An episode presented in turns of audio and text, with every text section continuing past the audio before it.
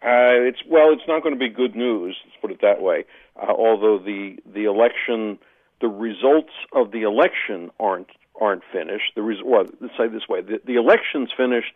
The results of the coalition building is not.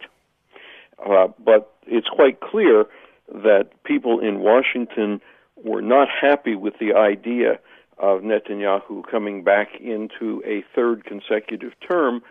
Um, it's quite clear that there's an enormous amount of fence mending that's going to be necessary on Netanyahu's side, given the current texture of things after his visit to the United States and his speech in the Congress, uh, and a variety of other statements about the uh, potential Iranian uh, agreement.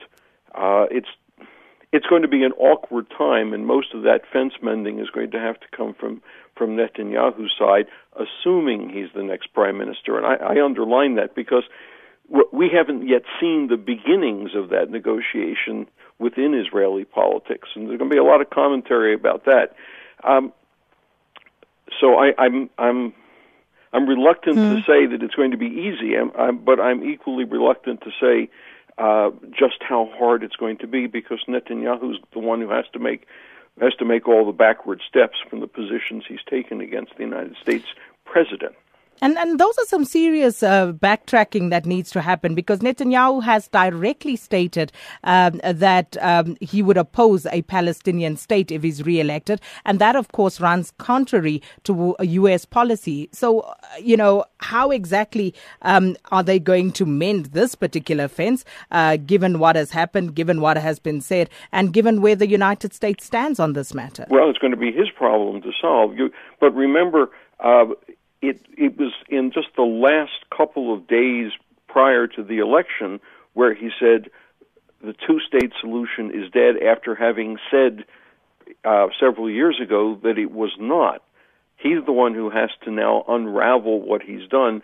The problem is he did that in order to gain the final edge in the election, and now he's the one who has to sort of unravel his his his last minute political promise uh, that was just that was perhaps the thing that made the margin of victory possible. But I, I, I need to underscore the the fact that this is a margin of victory in a very strange way. Uh, he's won about a quarter of the electorate. It's it's hardly a resounding majority. Mm. But but but what will the United States do in the event that Netanyahu doesn't backtrack? What are they going to do?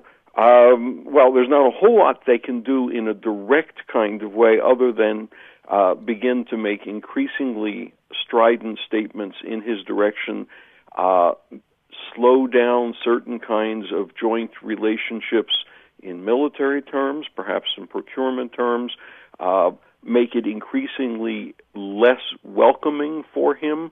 Um, because it, it, it, remember Barack Obama, the president, is also in a rather awkward position.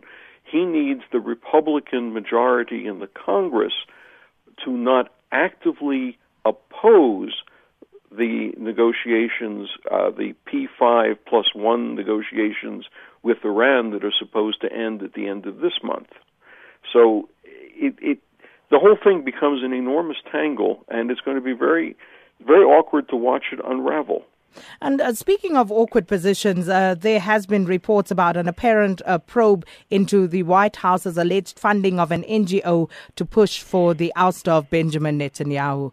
Uh, uh, do you know any more about that? No, I don't actually. Um, I, I, I think there was some last minute campaigning uh, and some last minute arm waving that there were people who had worked with the White House who were now working with uh, Netanyahu's political opponents. That's not unusual. The the two nations are sufficiently close that political strategists, analysts, and campaign strategists uh, have occasionally gone back and forth between the two countries.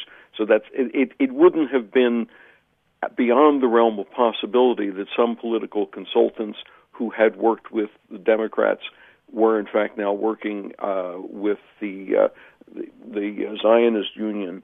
Um, but whether that was a concerted White House campaign, I think that's that's some strident political rhetoric. Uh, hoping to stir up just a couple of more votes uh, right at the end as people went into those went into those voting places.